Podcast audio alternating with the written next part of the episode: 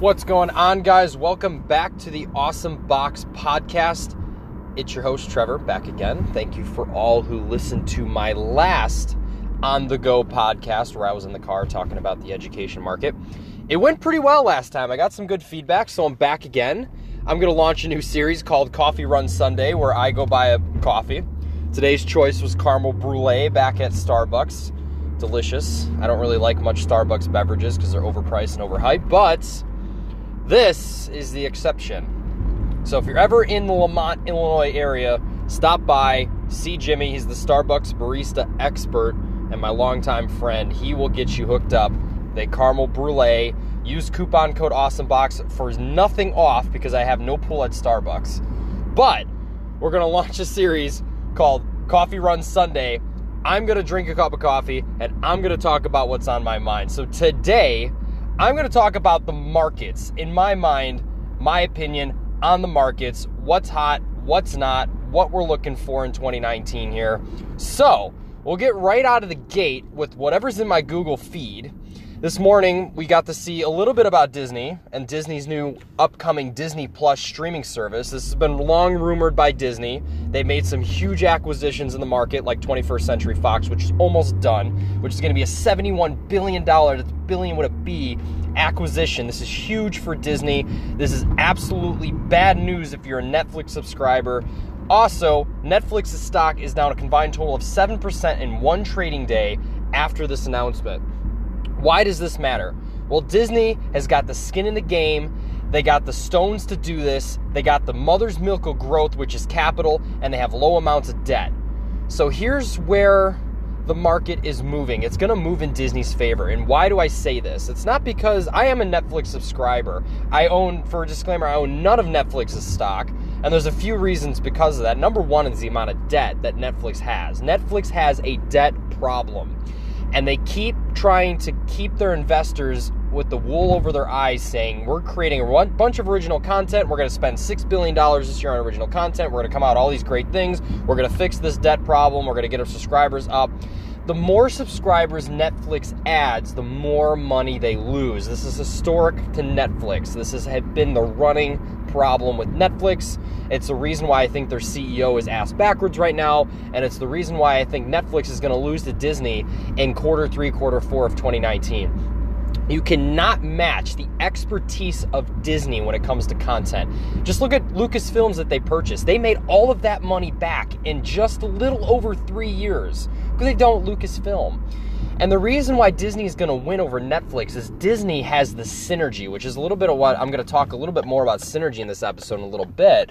But synergy is when you take all of what the internet has to offer, all with what the old economy has to offer. So you got the parks, you have the merch, you have the content, you have the culture around the company. Every single parent that has a child, or every single person that falls in love with Disney knows that Disney has this culture down to a science. Everything from going to the parks, all the way from the Disney Channel, from the vault, when they take away movies out of the vault and they put movies back into production Disney has culture down. Now, Disney has always been historically late to the game. We've seen this with from the transformation from VHS to DVD. We've seen this from the, the transformation from, you know, DVD to the Disney Channel. They've always been late to the game, but the one thing Disney is able to do is flip the tide. What I mean by that is Disney Channel is a huge success. ESPN for the time was a huge success. Now ESPN's got a little bit of trouble because of cable cutters. But Disney has always been late to the game, but yet able to flip the tide because of their company, their culture, and they watch, they wait. They're like a snake in the grass. They wait for things to happen. And Bob Iger is going to strike again. He's going to kill it. He's going to knock it out of the park with Disney Plus. I'm predicting 2019 Disney Plus a winner. Disney stock at 160 a share by you know mid 2020.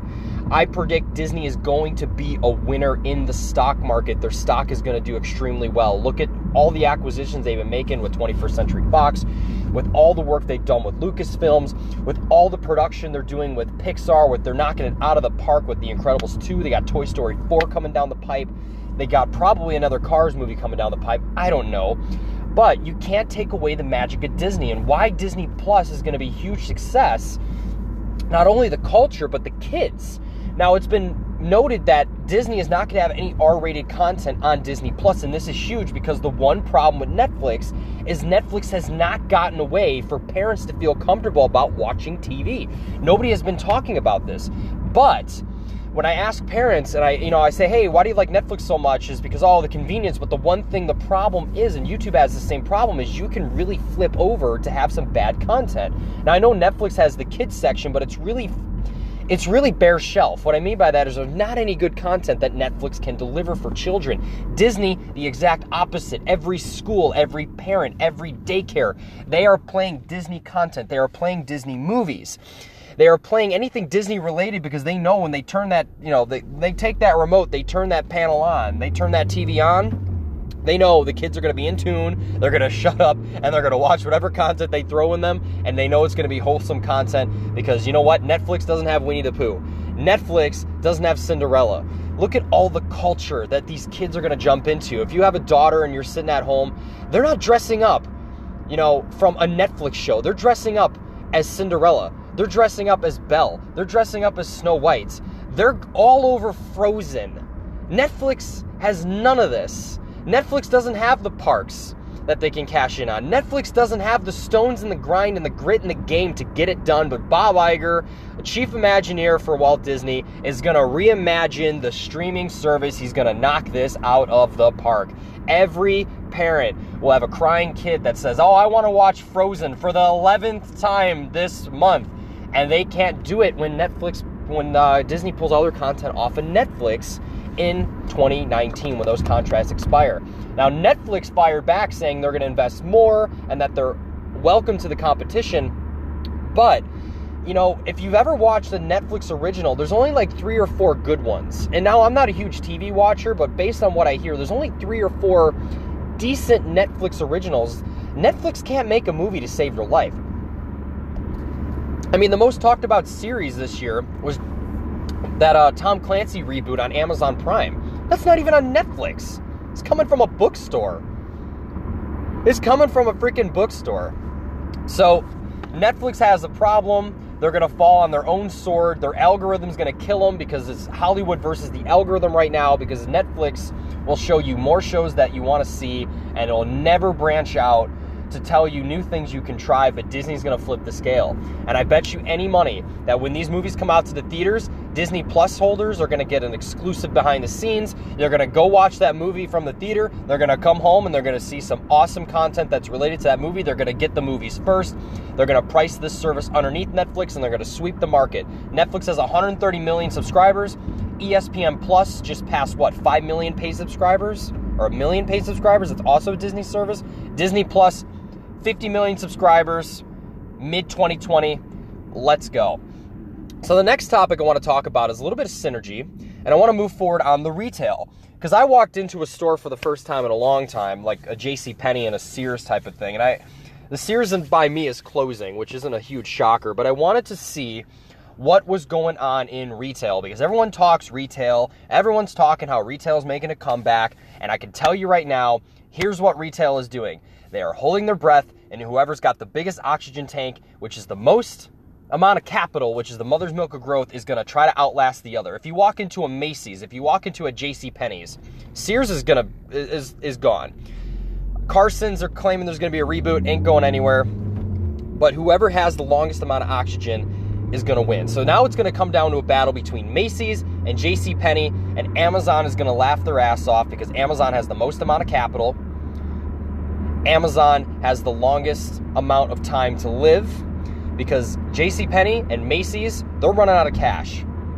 They are running out of cash, and Macy's is claiming they're flipping the tide. Walk into a Macy's, walk into a JCPenney, walk into a Sears. Sears is the best example of this. They put no investment into that store. You walk into a store, and these stores are pretty much showrooms for Amazon, much like Sears was the showroom for Amazon for about a decade. Because who the heck walked into a Sears and said, I'm going to buy something? I just had this conversation with my buddy on the phone not too long ago. You know, Sears was closing and they were doing the liquidation. He's like, why would I buy something from Sears? Amazon's got a better price, even at liquidation. Amazon has half the margins. They operate at a net loss almost all the time because they don't want to grow. They don't want profit. Oh, here comes an ambulance. Comes an ambulance. It's trying to save Macy's. All right, ambulance is passed. That's the interesting thing about doing a podcast in a car. You never know what's going to happen. But I walked into a Macy's, and you know, I went to go to the shoe section, and it's bare. It's bare. Now, these are necessities that these companies should be capitalizing on. A freaking pair of shoes. Like, this is like if you had, if you were the CEO of Macy's or CEO of J.C. Penney, and both stores, I'll get to both of them because I walked into J.C. Penney's and they had shoes, but none of them had freaking prices anywhere. None. They said, "Oh, they're on sale. If it's sixty dollars, it's fifty-five. It's if it's seventy, it's if it's seventy-five, it's seventy. Not one box of shoes, not one tag on the label had a price on it.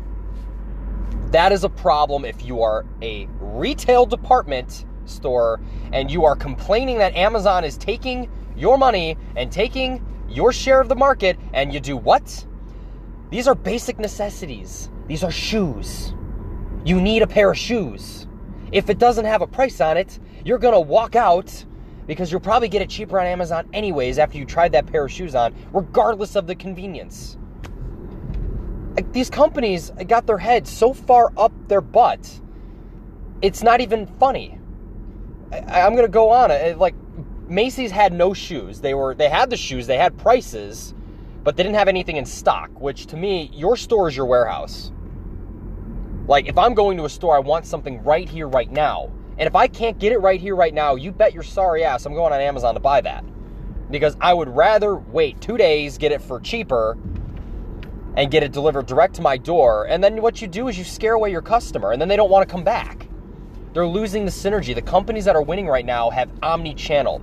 They're good on the they're good on the uh, the retail side. They're good on the internet side. Look look at companies like Sephora Look at companies like Ulta. These companies are doing really well because they use the platform of the internet to draw people in and then they use their store to have expertise to guide you through your purchase. These companies are winning. Big box retail are losing. If you look at your shopping malls, the investment in the stores are junk. Look at the cash registers at Sears, they're horrible. Look at the cash registers at JCPenney, they're horrible. If you have a store, I best be able to walk in there and pick out something. I know I understand there's stocking issues and stuff. Not everybody can stock the shelves not any of this, but you should have experts that are in that section guiding you through that purchase because you know what? You'll pay an extra four or five dollars more if you can get somebody that says that pair of shoes works with this dress, or this pair of shoes works with that pair of jeans, or if you like running, you should wear this. Amazon does not have this. Amazon does not have the stores. But you know what? What Amazon's going to do is the same thing as what Disney did to Netflix. They're going to tell them you know, they're going to convince the market that all, all that needs is more capital investment and some little bit more time. And what they're going to do is what Disney's doing the Netflix, which is here you go, do all this investment. We're going to wait like a snake in the grass and we're going to send you down under the ocean with the freaking bottle of oxygen. And when you run out, we're going to step in and take you over. So Amazon is going to run the price of Macy's so far down by running them out on the basic principles that a store should follow, which is stock your stores have experts to guide you along the way through your purchase, just like Home Depot. Home Depot was able to flip the tide. That's why Home Depot investors are happy. Home Depot was able to step in and go, hey, we're to have our, our, you know what, our orange apron people help you out. Best Buy was able to step in and have their Geek Squad professionals, whatever you want to call them, walk you through a purchase. They have reviews and prices on everything. They were able to flip it. They turned their stores into mini warehouses. They, they stuck a flag down they put their stake down and they said, "This is what we're good at, and we're gonna we're gonna focus on it." Do you walk into a J.C. Penney's and what's happening? Like you got a billion products cluttering the aisle. You have stuff that's clogging the aisles. You can't even walk through. Like I'm, the, their biggest tactic is clogging the aisles with so much unnecessary BS that I have to walk around crowds of confused people that can't find a damn price on anything, who are standing in line for longer than they need to be because they have to, God forbid, sign up for a J.C. Penney card. This is what's going to kill retail. And Amazon's just going to wait for one of these companies, like a snake in the grass, to go down under with their bottle of oxygen, push them down under, and said, when you're out of oxygen, come up for air. When you're out of capital, come up for air. We're going to buy you on 25 cents on the dollar, just like they did with Whole Foods. They're going to buy them, they're going to flip them, and then they're going to absolutely kill it. And you wonder why people are complaining. All right, moving on to the next sector of what I think is important Apple. We need to talk about Apple. Apple, Apple, Apple. What is Apple doing? Apple has lost their Jesus Christ. Apple has lost Steve Jobs. Obviously, you've known this. You've known this for a while, but we haven't seen the effects of it until now. I'm taking a sip of my caramel brulee. So I guess that's coffee run Sunday. My coffee is almost no longer existing because I've been talking, which I like more. But Apple is a lost cause right now in the market. Now, will they remain? Absolutely. But what the hell are they doing? New iPad comes out, right? New iPhone XR. I talked to several people. Where is the demand for the iPhone XR? I've called this out several times. I'm going to put it on the record now. There is no demand for the iPhone XR. This is a problem. This is a problem for Apple, who's got a problem with Huawei. Huawei in China is kicking Apple's ass six ways to Sunday, and they're going to take the cake as soon as this trade war gets figured out, and Huawei doesn't get an unfair advantage from not being able to sell phones here in the U.S., unlike Apple that can sell their phones in China. But, newsflash, Huawei is the number one manufacturer in Asia. They've outsold the iPhone like three to one over there, and that is a problem for Apple because what is going on is Apple is on defense. No longer is Apple the offensive company they used to be. When you're on defense, you lose. If you're not innovating, you are going to lose. Apple has a big, big tank of oxygen, so they're going to find a new CEO somewhere in the next five years, and they're going to fix this problem. But if you look at the new products like the Mac Mini, if you look at the pro- new products like the MacBook Air, what the hell happened to Apple? When the Mac Mini came out 13 years ago, that was a product that people can get behind because for 499, you got the cheapest Mac, the smallest computer, and it was the best computer you could get at the time. That Mac Mini, nothing touched it until the Lenovo ThinkCentre Tiny or the IBM ThinkCentre Tinys that came out almost a decade later. Apple is on the defense. Look at the new MacBook Air. That's not innovation. The MacBook Air that came out 10 years ago, that was innovation. When you worked with Intel and Steve Jobs had the CEO of Intel stuck on stage and said, We worked with Intel, and they held up the chip and they said, We designed this chip. We moved the market forward. We were told we couldn't, and we did it anyways, and we shoved this into the world's thinnest notebook. It doesn't have a CD ROM drive, but we know that flash storage is the future. We know that the cloud is the future, and this notebook is going to age like fine wine, and it did. And you know what? For years, the MacBook Air was forgotten about. It never got the Retina screen till this year. We almost had a 10 year run. We had a 5th gen i5 in a 2017 notebook all the way until three quarters of 2018. We had a third or fifth gen i5 in the MacBook Air because you know what? That icon that Steve Jobs made never got refreshed or never got replaced with anything that was nowhere near as innovative as that was. You want to talk innovation? Innovation is not being on the defense of raising all your products for no money. They raised all prices of everything for no money. The MacBook, the Mac Mini was 499, 799. MacBook Air 999, going to 1299. MacBook Pros up to $17.99. Look, you get the touch bar, great. There's no innovation in the touch bar. Nobody cares about the touch bar. You look at the iPhone XR, there's no demand for a 720p screen in a new iPhone. Liquid Retina is a joke. Liquid Retina is an LCD display. You want to talk money, you talk OLED. The only reason why the iPhone XR doesn't have an OLED screen is because Samsung's manufacturing the panel. Apple wants to keep the iPhone at a 68 to 71% profit margin, which is what they make on every single iPhone. And so you get a product that's lackluster. No headphone jack, which is no surprise. Samsung patented the headphone jack, and Apple bought Beats. You want to know why there's no damn headphone jack? It's not because they don't want to pay the, it's because of two things. They don't want to pay the royalty to Samsung and they want you to buy those damn AirPods. If Apple was smart, they would do a few things. You want to spend $1200 on an iPhone XS Max, you're going to get those damn AirPods in there just because you're going to get the, the AirPods and you're going to get the fast charger in the box. You don't get neither of them. They're nickel and diming you on every single acquisition to get into this ecosystem. Now, mind you, the products are excellent. The iPhone is excellent, but look, when that iPhone came out in 07, even up until like 2015, that iPhone was unchecked. Steve Jobs, Retina display, had the highest pixel density of any display for like five years. Nobody could touch that display. The iPhone was untouchable for seven years. Innovation, thinnest phone. We went thinner, we went lighter, we went faster, we had better battery, we had better screens. Now, along the way, as people know, there were some controversies with, you know, Apple slowing down their iPhones. But look at it.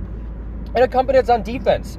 No Apple product right now is pushing the spectrums and the boundaries of what a computer should be. The Mac Pro was a complete failure. That's why they're rebuilding the whole thing. Had overheating issues. The MacBook Air, a dual core, a dual core i5 in a 2018 notebook. I'm sorry. 12.99, I should at least get more ports and a better processor. If you're going to take away the ports, you can take away the ports. Don't slow my processor down. Don't give me a dual core. The Core 2 Duo was a dual core and a MacBook Air that came out 15 years ago, practically. It's been that long, and we still have a dual core. Why? Because there's no Steve Jobs. Tim Cook is a defensive person. He's not offensive. He's not going out to these semiconductor companies and says, screw you, build a chip. We want the best. We want the brightest products. We want this ecosystem. Apple is playing defense. When they go to Spotify and say, Spotify, we are preventing you from having new subscriptions on your software. You can't tell people how to sign up. You can't ask for credit cards in your app. We are removing, and this is true, you can't go to Spotify right now and buy premium on their app because Apple wants to take 15% a month. A month. And they won't let you use anything besides Apple Pay for in store purchases, for in app purchases. They want you to use their ecosystem. That is monopolistic defense. Apple stock has obviously taken a hit from this. I predict Apple will be a loser in 2019. This is unsustainable. You can't nickel and dime everybody. You can't dongle your way out of this because the people are getting mad. You look on Reddit. There's a huge thread, a huge thread of why Apple's nicking, nickel and diming people.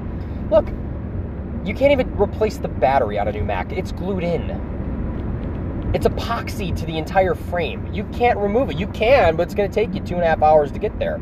The new iPhones are epoxied together because Apple does not want any third party interference. They want all of those captured dollars. They want that subscription revenue from Apple Care. They want the subscription revenue from Apple Music. But I'll tell you one thing you can't do that to people. Subscriptions work when people want to pay for something. When you're forcing somebody into a corner and says, oh, you pay us $119 for Apple Care. You pay us for Apple Music because Spotify, we made such a horrible experience because of our monopolistic powers. That's a problem. Disney's going to win in subscription service because Disney's going to undercut Amazon or Amazon and Netflix. They're going to provide great service and they're going to do it for a cheaper price, and people are going to want to buy it. They're going to line up to buy it. Nobody right now is lining up to buy an Apple product. Talk to anybody in the mobility sector. Nobody's buying the iPhone XR. That's my thoughts on Apple. Took 10 minutes to talk about them. We needed to move on about mobility. Verizon Wireless, a loser in 2019 going into 2020. A loser. T Mobile has checkmated Verizon Wireless. Verizon has had no really new customer growth since 2013 they won't have new customer growth because Verizon has nothing to offer to the table. Well, we're the best network. Yeah, you can only say that so long because it's no longer about the network. Again, going back to the synergy, you need to have a multitude of products wrapped around each other that complement each other. Much like malls used to place stores that were complementary to each other, so you buy more stuff and spend more time. AT&T's got this down with the Time Warner acquisition even T Mobile's getting in the game with streaming. They have other products to complement their lineup. Verizon has nothing. What does Verizon have? They have a partnership, you know, with Comcast, whom we need to talk about as well. Comcast and Verizon are both on the way out. In fact, one of them is probably going to be merged with the other one by 2025. Because Comcast is on a problem because they lost their acquisition of 21st Century Fox and Disney, which I'm still laughing about. They're having a struggle with cutting cables because people just don't want to buy cable, and they have competition from companies like AT&T who already have towers up. This is why Xfinity, which is owned by Comcast, which is their main, you know, line item, has moved to partner with Verizon because they know that the future is mobile. This is why T-Mobile's getting into the 5G game. Comcast is in a corner. They have Universal, that's about it. The Fast and Furious, we're going to get to like 19 Fast and Furious movies. Comcast is going to run out of cash. AT&T's got the infrastructure, they got the towers. T-Mobile's got John Legere, they got the innovation. Verizon has nothing. Verizon, a loser. 2020 the 2025. You know what? I think their share of the market's going to drop by 30%. I think their their profits are going to go down. I don't think they're going to make it. So that's my thoughts on the market. We talked a little bit about Disney and Disney Plus. Talked a little bit about the retail side of things, how that market's shaping up. Talked a little bit about Apple Talked a little bit about Verizon and AT&T and T-Mobile. What else is on my mind? Huh, what else is on my mind? That's right, we have to talk about Amazon. HQ2. What a shit show roost this was. HQ2. We're going to take money out of municipality. And I'm not saying this, this is the words of uh, NYU Stern professor Scott Galloway. We're going to take money out of municipalities. We're going to take money out of your policemen and firemen, and we're going to transfer it to the governing hands of Amazon. This is all that HQ2 was. HQ2 was going to be DC metro area for the longest time. All Jeff Bezos was doing was participating in what Tim Cook called a beauty contest and racked up all these towns and all these wasted tax dollars to offer Amazon the least amount of taxes.